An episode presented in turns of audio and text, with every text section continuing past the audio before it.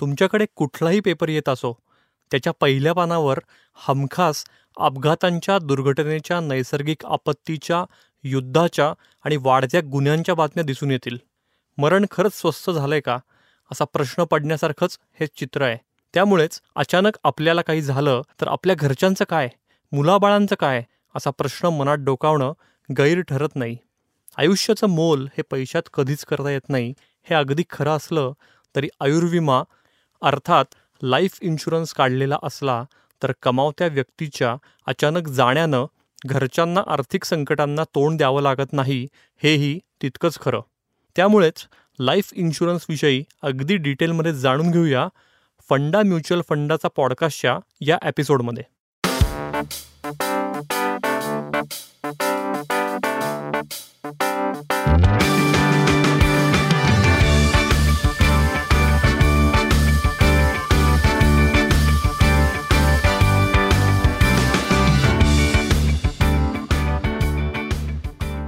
फंडा म्युच्युअल फंडाचा या आमच्या नवीन पॉडकास्टमध्ये सगळ्या गुंतवणूक सजग श्रोत्यांचं मनापासून स्वागत. क्रिसेंट या पुण्यातल्या आघाडीच्या म्युच्युअल फंड डिस्ट्रीब्युटर फर्मचे संचालक भूषण वाणी हे आपल्यासोबत आहेत. हॅलो भूषण. नमस्ते निरंजन. मला खूप आनंद होतोय की आपला हा दुसरा पॉडकास्ट आपण आज तयार करतोय आणि जो अतिशय महत्त्वाच्या विषयावर आहे ज्याला आपण लाईफ इन्शुरन्स असे म्हणतो. अगदीच अगदीच. आणि मला शेअर करायलाही अगदी आनंद होतोय तुम्हालाही आणि सगळ्या श्रोत्यांनाही आपल्या की पहिल्या एपिसोडला भरभरून प्रतिसाद मिळालेला आहे. येस तर आपण आजच्या विषयाला सुरुवात करूया. आपला आजचा विषय अतिशय महत्त्वाचा पण तितकाच दुर्लक्षित आहे. दुर्लक्षित अशासाठी की जीवन विमा लाईफ इन्शुरन्स हे शब्द बहुतेक प्रत्येकाच्या कानावर पडलेले असतात. पण तरीही अगदी सुशिक्षित घरातही अनेक जण आजही आयुर्विमा घेत नाहीत असं दिसून येतं. काय कारण असतील बरं यामागे? नक्कीच. त्याला असंख्य कारणं आहेत निरंजन. बेसिकली कुठलीही व्यक्ती किंवा फॅमिली विमाबद्दल विचार करताना म्हणजे इन्शुरन्सबद्दल विचार करताना काय विचार करते किंवा मला इन्शुरन्स नको आहे असं पटकन रिॲक्ट का करते ह्याची कारणं बरीच आहेत. पण ह्याच्या सखोलत जाण्याचा प्रयत्न केलात एक एक कारणं जर बघितलीत तर पहिलं कारण जे आहे असं मला वाटतं की मृत्यूची भीती. काही लोकांना त्यांच्या स्वतःच्या मृत्यूबद्दल विचार करणे किंवा त्याबद्दल बोलायला फारसं आवडत नाही. ज्यामुळे जीवन विमा खरेदी करणं किंवा ते करण्याची कल्पना अस्वस्थ असू शकते. दुसरं की बरीच गैरसमज विम्याबद्दल आहेत. काही लोकांना जीवन विमा कसा कार्य करतो त्यात काय समाविष्ट आहे किंवा त्याच्या प्रियजनांना त्याचा कसा फायदा होऊ शकतो हे पूर्णपणे समजू शकलेलं नाही आहे त्यामुळे देखील लोक विमा घेणं टाळतात इन्शुरन्स घेणं टाळतात. तिसरं विमा कंपन्या ह्या ट्रस्ट फॉर्ममध्ये असतात. काही लोकांना विमा कंपन्यांवर विश्वास ठेवायला अजिबात आवडत नाही. त्यांना आवश्यकतेनुसार लाभ मिळणार नाहीत. या भीतीने ते पॉलिसीमध्ये पैसे देऊ इच्छित नाहीत. चौथं कारण विलंब. काही लोक जीवन विमा खरेदी करणं थांबवू शकतात ज्यामुळे अनपेक्षित मृत्यू झाल्यास त्यांना विमा संरक्षण मिळू शकते. याच्यासाठी विलंब होऊ शकतो. म्हणून देखील ते लोक विमा संरक्षण घ्यायला नकार देतात. हे लक्षात घेणे महत्त्वाचे आहे की प्रिय व्यक्ती गेल्यानंतर मागे राहिलेल्यांसाठी जीवन विम्याचे महत्त्वपूर्ण फायदे असू शकतात. पॉलिसी खरेदी करताना काही अडथळे जरी असले तरीही ते विचारात घेण्यासारखे आहेत आणि नक्कीच प्रत्येकाने जीवन विमा हा आयुष्याचा महत्त्वाचा घटक असून त्याचा विचार हा केला पाहिजे. वा चांगलं एक्सप्लेन केलं तुम्ही. आता मला सांगा की म्हणजे जीवन विमा न घेण्याची कारणं तुम्ही सांगताय पण मुळात जीवन विमा म्हणजे नेमकं काय? आणि या विम्याच्या प्रीमियममधून नेमकं काय कव्हर होतं? सो लाईफ इन्शुरन्स विमा ज्याला आपण म्हणतो याच्यातून एक व्यक्ती आणि विमा कंपनी यांच्यातला हा एक करार आहे जिथे कंपनी विमाधारक व्यक्तीच्या मृत्यूनंतर नियुक्त लाभार्थ्यांना विशिष्ट रक्कम देण्यास सहमती दर्शवते प्रीमियम भरून पॉलिसीधारक हे सुनिश्चित करतो की त्याचे लाभार्थी हे जे त्याच्यानंतर असणार आहेत ज्याला आपण नॉमिनी असं म्हणतो त्या लोकांना नॉमिनीजला या गेलेल्या व्यक्तीचं दुःख भरून काढणं शक्य नाही. पण जो फायनान्शियल लॉस आहे ज्याच्यामुळे घरावर मोठं संकट आर्थिक संकट येऊ घातलेलं आहे हे संकट सावरण्यासाठी आणि जो पैसा त्यांना भविष्यासाठी लागणार आहे त्याची तरतूद या विम्याच्या माध्यमातून नक्की होऊ शकते. विमा कंपनी प्रीमियम पेमेंटचा वापर गुंतवणूक व परतावा उत्पन्न करण्यासाठी करते जे भविष्यात नॉमिनीला म्हणजेच लाभार्थ्यांना कोणतेही पेआउट कव्हर करण्यात मदत करते. वा! जीवन विमा म्हणजे काय हे तर तुम्ही अगदी परफेक्ट एक्सप्लेन केलं त्यामुळे मला वाटतं की कुठल्या तरी कंपनीचं ते कॅचलाईन पण आहे. जिंदगी के साथ भी जिंदगी के बाद भी. आता मला सांगा की एखादं चौकोनी कुटुंब असेल तर आयुर्विमा नेमका कोणाचा काढायचा? पतीचा पत्नीचा मुलांचा की सगळ्यांचा?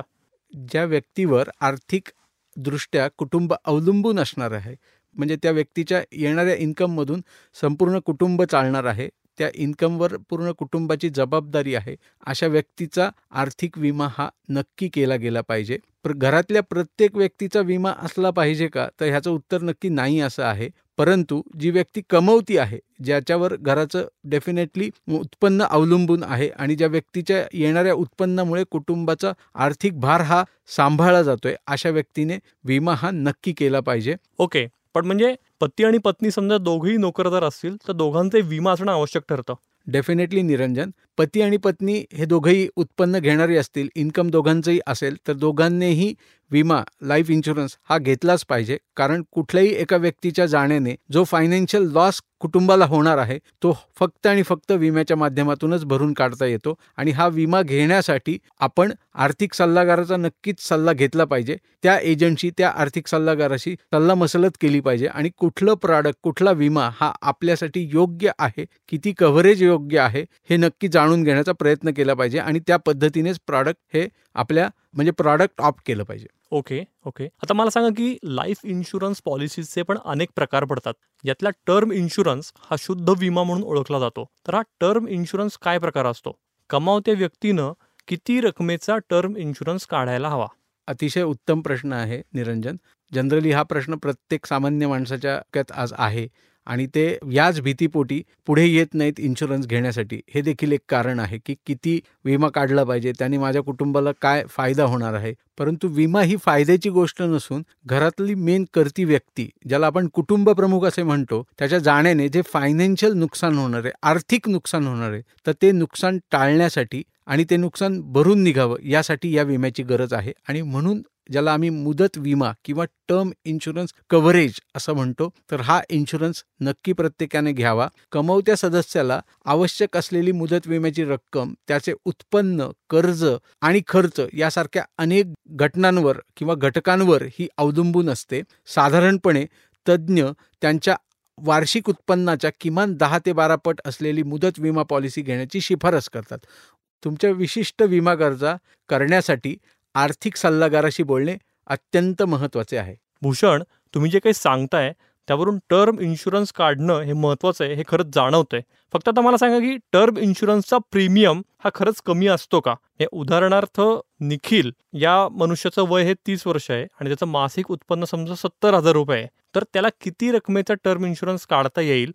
आणि त्या रकमेचा जर टर्म इन्शुरन्स काढायचा म्हणला तर त्या पॉलिसीचा वार्षिक प्रीमियम साधारण किती पडेल? निरंजन आपल्याला ज्या टर्मसाठी म्हणजे ज्या मुदतीची पॉलिसी काढायची आहे त्याच्यावर त्या व्यक्तीचं वय किती आहे त्या व्यक्तीचं उत्पन्न किती आहे त्या व्यक्तीची जीवनशैली कशी आहे त्याचं आरोग्य त्याची वैवाहिक स्थिती कशी आहे त्याचे आर्थिक दायित्व आणि बरेच काही अशा बऱ्याच गोष्टी टर्म इन्शुरन्स घेताना मुदत विमा घेताना बघितल्या गेल्या पाहिजेत. जसं तुम्ही प्रश्न विचारला की बाबा साधारण तीस वर्षाची व्यक्ती असेल आणि त्याचं सत्तर हजार रुपये मासिक उत्पन्न असेल तर वार्षिक उत्पन्नाच्या साधारण पंधरा ते वीस पट असेल अंदाजे एक पॉईंट पाच ते एक पॉईंट सात करोड रुपयाचा विमा हा त्या व्यक्तीने घेतला पाहिजे. कारण इथून पुढे म्हणजे त्याचं वय तीस आहे आणि तिथून पुढे त्याला येणारं उत्पन्न पुढच्या तीस वर्षात तो रिटायर होणारा आहे आणि त्या रिटायरमेंटपर्यंत त्याला जे काही पैसे मिळणार आहेत मासिक पैसे मिळणार आहेत जे त्याच्या पगाराच्या स्वरूपातले असतील किंवा त्याचं बिझनेसचं इन्कम असेल तर हे येणारं इन्कम तो व्यक्ती नसताना त्याच्या कुटुंबाला ते वेळोवेळी मिळालं पाहिजे आणि त्याकरता अशा मुदत विम्याची ज्याला आपण टर्म इन्शुरन्स देखील म्हणतो त्याची नितांत गरज आहे. अगदीच. फक्त आता मला सांगा की एक ते सव्वा कोटी किंवा दीड कोटीचा जर समजा त्याला टर्म इन्शुरन्स काढायचा आहे की ज्याची मुदत ही पुढचे वीस ते तीस वर्ष असेल तर त्याचा मासिक किंवा वार्षिक प्रीमियम किती पडेल? आपण मगाशी जे बघितलं की साधारण तीस वर्षाची व्यक्ती आहे आणि त्याला दीड कोटी ते पावणे दोन कोटीचा इन्शुरन्स कव्हरेज ज्याला आपण मुदत विमा किंवा टर्म इन्शुरन्स असे म्हणतो तर हा काढण्यासाठी त्याला साधारण पंधराशे ते दोन हजार रुपये प्रति महिना म्हणजेच साधारण अठरा हजार ते चोवीस हजार रुपये वार्षिक इतका प्रीमियम त्याला भरणं अपेक्षित आहे. हे वेगवेगळ्या विमा कंपन्यांकडून त्याला ऑफर केलं जाऊ शकतं. त्याने फक्त कंपनीची विश्वासार्हता चेक करून त्या कंपनीचं क्लेम सेटलमेंट कसं आहे हे चेक करून मग आर्थिक सल्लागाराचा सल्ला घेऊनच या पॉलिसीला पुढे सरकायचं आहे त्याचं मासिक उत्पन्न सत्तर हजार आहे आणि त्याला मासिक प्रीमियम टर्म इन्शुरन्सचा केवळ दीड ते दोन हजार रुपये पडणार आहे. जो त्याच्या मासिक उत्पन्नाच्या पाच टक्के पण नाही आहे येस निरंजन. हीच खरी ह्यातली गंमत आहे. पण लोक या गोष्टीला पुढे सरकत नाहीत. इतक्या कमी प्रीमियममध्ये सुद्धा अतिशय योग्य पॉलिसी त्यांच्या पदरात मिळू शकते आणि खूप मोठा कव्हरेज ते घेऊ शकतात. हे लोकांना अजूनही समजलेलं नाही. किंबहुना लोक ह्याच्यात पुढे यायला धजावत नाही आहेत याचं एक कारण असं आहे कारण माझे काही मित्र असं म्हणतात की समजा मी टर्म इन्शुरन्स काढला एवढा दीड कोटीचा आणि दोन कोटीचा पण समजा मला काहीच झालं नाही तर मी जे काही पैसे भरतो टर्म इन्शुरन्ससाठी ते वाया जातील. सो असे नाही आहे निरंजन. मी सुरुवातीलाच सांगितलं की इन्शुरन्स विमा हा आपल्याला कायम एक्सपेन्सेस या अर्थाने बघायचं आहे ह्याच्यातून उत्पन्न होईल म्हणून याकडे आपल्याला बघायचं नाही आहे पण आपण नसताना आपल्या फॅमिलीला लागणारं फायनान्शियल प्रोटेक्शन आर्थिक प्रोटेक्शन आर्थिक फॅमिलीची गरज यासाठी ह्या विम्याकडे बघितलं गेलं पाहिजे. आणि आपल्याला पुढच्या तीस वर्षात पस्तीस वर्षात काहीच होणार नाही असं कोणीच सांगू शकत नाही. आणि म्हणूनच तो वेळीच आपण विमा हा घेतला गेला पाहिजे. अगदीच. आणि तुम्ही एक खूप महत्त्वाचा मुद्दा इथं हायलाईट केला आहे की जितक्या लहान वयात आपण हा टर्म इन्शुरन्स घेऊ तितका त्याचा प्रीमियम हा कमी पडतो. नक्कीच. जेवढं वय कमी तेवढा प्रीमियम कमी. जेवढं वय जास्त तेवढा प्रीमियम जास्त. येस आता मला सांगा की आयुर्विम्याची म्हणजेच लाईफ इन्शुरन्सची कोणतीही पॉलिसी घेताना गुंतवणूकदारानं कोणत्या गोष्टी तपासून घ्याव्यात? तसंच आपल्या पश्चात कंपनी पॉलिसीचा क्लेम सेटल करेल का? अशीही चिंता अनेकांना असते. असे प्रश्न पडणं साहजिक आहे की कुठलीही चिंता करण्याची गरज नसते. सो लाईफ इन्शुरन्स जीवन विमा घेताना म्हणजे ही पॉलिसी घेताना अनेक गोष्टी तपासल्या गेल्या पाहिजेत. अगदी खरं आहे निरंजन. पॉलिसी कव्हरेज प्रीमियमची रक्कम डेफिनेटली तपासली पाहिजे समजून घेतली पाहिजे. त्यातल्या अटी काय आहेत शर्ती काय आहेत पॉलिसी दस्तावेज म्हणजे पॉलिसीचं डॉक्युमेंट हे प्रत्येक पॉलिसी होल्डरने व्यवस्थितरित्या वाचलं पाहिजे. ते एजंटकडून किंवा कंपनीच्या पॉलिसी अधिकाऱ्याकडून हे समजून घेतलं पाहिजे. विमा कंपनीची विश्वासार्हता जसं मी मगाशी सांगितलं ही सुनिश्चित केली पाहिजे ही तपासली पाहिजे त्याची प्रतिष्ठा तपासली पाहिजे. कंपनी किती वर्ष कार्यरत आहे? कंपनीचे क्लेम सेटलमेंटची प्रक्रिया कशी आहे? कंपनी किती पर्सेंटेज क्लेम सेटल करते?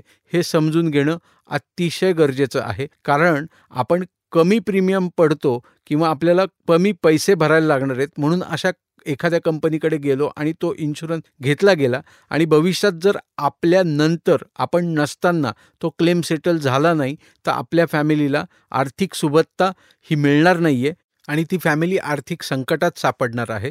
सो हे प्लीज काळजीपूर्वक लक्षात घ्या की आपण नसताना आपल्या फॅमिलीला कुठल्याही आर्थिक अडचणींचा सामना करायला लागू नये.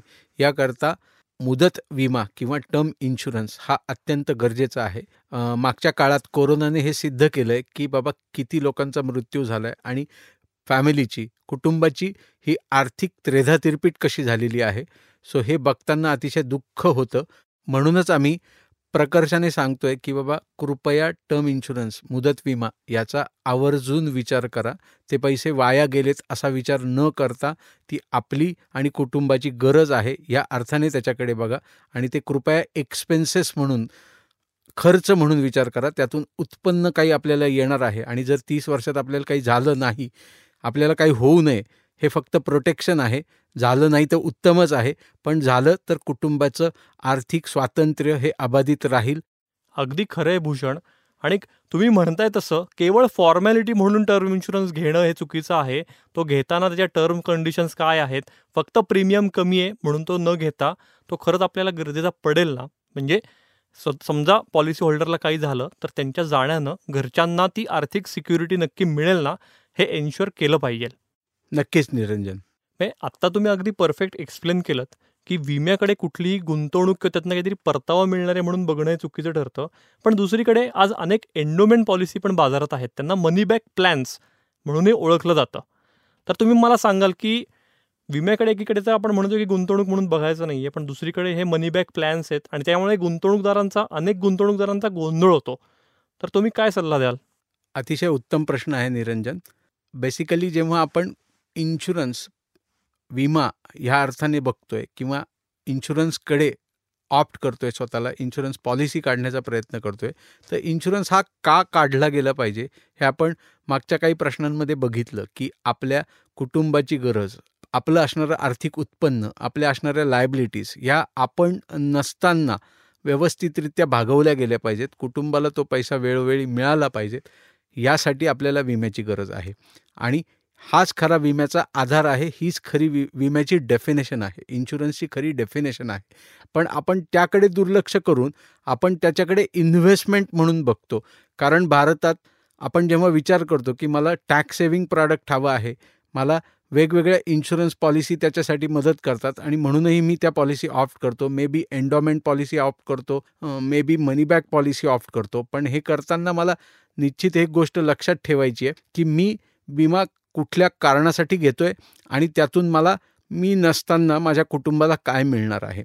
सो हे समजून घेऊन जर विमा केला तर तो फायदेशीर ठरेल. अननेसेसरी इन्व्हेस्टमेंट म्हणून विम्याकडे बघू नका कारण पूर्णपणे कन्सेप्ट दोन वेगळ्या आहेत. इन्शुरन्स ही पूर्ण कन्सेप्ट वेगळी आहे आणि इन्व्हेस्टमेंट ही कन्सेप्ट वेगळी आहे. सो या दोन्ही घटनांना किंवा या दोन्ही गोष्टींना वेगळ्या पद्धतीने बघितले गेले पाहिजे. कारण जेव्हा आपण विमा आणि गुंतवणूक एकत्र करण्याचा प्रयत्न करतो तेव्हा आपण पर्टिक्युलरली विमा देखील अचीव करत नाही किंवा आपण आपलं आर्थिक उद्दिष्ट देखील साध्य करत नाही. तर कृपया माझा सर्व श्रोत्यांना हा सल्ला कम मेसेज आहे की विमा आणि इन्शुरन्स याला वेगवेगळ्या अँगलने बघा तपासा आणि त्या वेगळ्या अँगलनेच त्याच्याकडे गुंतवणुकीला गुंतवणुकीसारखं बघा आणि इन्शुरन्सला विम्याला विम्यासारखं बघा. खूप महत्त्वाचा मुद्दा सांगितलात तुम्ही. विम्याकडे लाईफ सिक्युरिटी म्हणूनच बघणं आवश्यक आहे. तरच त्यातनं आपले जे काही गोल्स आहेत ते अचीव होऊ शकतात. कारण मला असं वाटतं की कम्पेअर्ड टू टर्म इन्शुरन्स मुदत विम्याच्या तुलनेत एन्डॉमेंट पॉलिसीचा वार्षिक प्रीमियम हा खूप जास्ती असतो मला वाटतं. नक्की निरंजन हा प्रीमियम तिप्पट चौपट असतो आणि किंबहुना आपल्याला तितका इन्शुरन्स कव्हरेज देखील त्यात मिळत नाही. आणि जर भविष्यात आपल्याला मध्येच जर ते पैसे काढायला लागले मध्यंतरात ते पैसे काढायला लागले तर आपलं मोठं आर्थिक नुकसान देखील होऊ शकतं. सो कृपया अशा पॉलिसीज घेणं टाळा आणि इन्शुरन्सला इन्शुरन्सच्या माध्यमातूनच बघा त्या पद्धतीनेच बघा. राईट आयुर्विम्यातला आणखी एक प्रकार म्हणजे युलिप पॉलिसी याविषयी पण थोडी माहिती द्याल? यस निरंजन. युलिप किंवा युनिट लिंक इन्शुरन्स प्लॅन हे एक प्रकारचे विमा उत्पादन आहे जे जीवन संरक्षण आणि गुंतवणुकीच्या संधी प्रदान करते. युलिपमध्ये प्रीमियमचा काही भाग जीवन विम्यासाठी वापरला जातो आणि उर्वरित रक्कम ही पॉलिसीधारकाच्या आवडीनुसार इक्विटी डेट बॅलन्स फंडामध्ये गुंतवली जाते. युलिप लवचिकता पारदर्शकता आणि कर लाभांश देतात ज्यामुळे ते दीर्घकालीन आर्थिक नियोजनासाठी लोकप्रिय पर्याय बनतात. पॉलिसीधारक बाजारातील परिस्थिती आणि गुंतवणुकीच्या उद्दिष्टांवर आधारित फंडांमध्ये अदलाबदल करू शकतो. गुंतवणुकीवरील परतावा बाजारातील जोखमींच्या अधीन असतो आणि गुंतवणुकीचे मूल्य फंडांच्या नेट ॲसेट व्हॅल्यूद्वारे निर्धारित केले जाते. परंतु जेव्हा आपण परत मगाशी बघितल्याप्रमाणे इन्व्हेस्टमेंट आणि इन्शुरन्स क्लब करण्याचा प्रयत्न करतोय कुठल्याही पॉलिसीच्या माध्यमातून तर तिथे आपल्याला मिळणारा परतावा हा त्या इन्शुरन्स पॉलिसीमध्ये लागणारे चार्जेस ज्याला आपण administration charges policy making charges त्यानंतर मॉर्टॅलिटी चार्जेस असे वेगवेगळे चार्जेस इन्शुरन्स कंपन्यांकडून चार्ज केले जातात. हे सगळे चार्जेस कापून मग आपल्याला आपला परतावा मिळणार आहे. सो म्हणून परत माझी एक रिक्वेस्ट असेल कम मेसेज असेल की इन्शुरन्सला इन्शुरन्सच्या अँगलने बघा गुंतवणुकीला गुंतवणुकीच्या आधाराद्वारे. बघा किंवा त्या पद्धतीनेच इन इन्व्हेस्टमेंटकडे बघा. खरंय. पण म्हणजे असं आपण काही म्हणू शकतो की एक टर्म इन्शुरन्स असणं तर मस्ट आहे. मुदत विमा तुम्ही पहिल्यांदा काढा आणि त्यानंतर जर तुम्हाला वाटलंच अगदी तर तुम्ही युलिप पॉलिसीचा विचार करू शकता. का त्याची आवश्यकता राहत नाही मग. सो निरंजन उत्तम प्रश्न आहे की मी विमा काढायचा आहे मी इन्शुरन्स घ्यायचा आहे बरीच लोक आमच्याकडे देखील येतात की मी पन्नास लाखाची पॉलिसी घेतली आहे एक कोटीची पॉलिसी घेतली आहे. पण मी मगाशी सांगितल्याप्रमाणे आपलं उत्पन्न किती आहे आपल्या लायबिलिटीज किती आहेत हे सगळं चेक करून ह्याची कुठेतरी मांडणी करून ह्याचे असंख्य फॉर्म्युलाज मार्केटमध्ये आहेत. आणि आम्ही देखील बऱ्याच फॉर्म्युलाद्वारे एक्सेल शीटद्वारे काम करताना या सगळ्या गोष्टी मांडून घेतो. आणि मग खरोखरीच तुम्हाला विम्याची गरज किती आहे? किती इन्शुरन्स कव्हरेज हा घेतला गेला पाहिजेत? एकदा तो कव्हरेज जर माझा घेतला गेलेला असेल तर अननेसेसरी मी वेगवेगळ्या इन्शुरन्स प्रॉडक्टमध्ये जाण्याची गरज नाही. कारण इन्व्हेस्टमेंटला आपल्याला इन्व्हेस्टमेंटच्या पद्धतीने बघायचं आहे इन्शुरन्सला आपल्याला इन्शुरन्सच्या पद्धतीने बघायचं आहे अगदीच. आणि माझी श्रोत्यांनाही रिक्वेस्ट राहील की आपला जो पहिला एपिसोड आहे ते म्युच्युअल फंडावर आहे आणि म्युच्युअल फंड हे इन्व्हेस्टमेंटचा आज उत्तम पर्याय आहे. सो तुम्ही जर तो पॉडकास्ट ऐकला नसेल पहिला एपिसोड ऐकला नसेल तर तोही नक्की ऐका. भूषण शेवटचा प्रश्न. क्रिसेंटतर्फे गुंतवणूकदारांना लाईफ इन्शुरन्सविषयी पण मार्गदर्शन केलं जातं का? तसंच पॉलिसी काढून दिली जाते का? Crescent mutual fund distributor private limited जी फायनान्स सेक्टरमधली अग्रगण्य कंपनी आहे ही पुणे स्थित आहे आणि इथे जेव्हा कस्टमर आमच्याकडे येतोय कुठलाही गुंतवणूकदार आमच्याकडे येतोय तर त्याची विम्याची गरज काय आहे? त्याचं कुटुंब काय साईजचं आहे? त्याचं खरोखरीच मासिक उत्पन्न किती आहे? या सगळ्या गोष्टी समजून घेऊन या कागदावर मांडून ह्याचं व्यवस्थित प्लॅनिंग करून मग त्याने किती विमा हा घेतला गेला पाहिजे त्याचा लाईफ इन्शुरन्स हा किती पाहिजे त्याचं कव्हरेज किती असलं पाहिजे ज्याच्यासाठी त्याला प्रीमियम हा किती लागणार आहे ह्याची उत्तम आणि व्यवस्थित माहिती दिली जाते. त्याचं व्यवस्थित त्याला मार्गदर्शन केलं जातं आणि हे काम आम्ही अविरतपणे करतोय. अगदीच. श्रोते हो तुम्ही क्रिसेंटशी संपर्क साधून तुमचा जर लाईफ इन्शुरन्स टर्म इन्शुरन्स तुम्ही अजून काढला नसेल तर नक्की काढू शकता. त्यांचा contact number please note down करून घ्या. मी कॉन्टॅक्ट नंबर सांगतोय. Nine seven six four one two five five three three. मी रिपीट करतो एकदा परत. Nine seven six four one two double five double three. याशिवाय तुम्ही भूषणवाणींशी मेलद्वारेही संपर्क साधू शकता. त्यांचा मेल आय डी आहे Bhushan dot Wani at Crescent M F D dot com. तसंच क्रिसेंटची वेबसाईट आहे Crescent M F D dot com. श्रोते हो हा एपिसोड आवडला असेल तर हा चॅनल नक्की लाईक करा सबस्क्राईब करा आणि तुमच्या मित्रमैत्रिणींनाही फंडा म्युच्युअल फंडाचा या आपल्या पॉडकास्टची लिंक नक्की शेअर करा. हा पॉडकास्ट तुम्ही Spotify Apple podcast Jio Saavn Gaana Amazon music Google podcast यासह क्रिसेंटच्या यूट्यूब चॅनलवरही अगदी मोफत ऐकू शकता. आत्ता आपण ऐकलात भूषण वाणी आणि निरंजन मेढेकर यांच्या आवाजात फंडा म्युच्युअल फंडाचा हा पॉडकास्ट. ही क्रिसेंटची निर्मिती असून साऊंड्स दोन हजार तेवीसची प्रस्तुती आहे. डिस्क्लेमर म्युच्युअल फंड गुंतवणूक ही बाजारातील जोखमीच्या अधीन आहे. गुंतवणूकदारांनी योजनेशी संबंधित सर्व कागदपत्रे काळजीपूर्वक वाचावीत. फंडा म्युच्युअल फंडाचा या पॉडकास्टचा उद्देश गुंतवणूकविषयक जनजागृती हा आहे. या पॉडकास्टच्या आधारे घेतलेल्या गुंतवणूक निर्णयांमुळे कुणा व्यक्तीचे अथवा संस्थेचे नुकसान झाल्यास Crescent mutual fund distributor private limited किंवा Sounds Great N M audio solutions L L P जबाबदार राहणार नाही याची कृपया नोंद घ्यावी.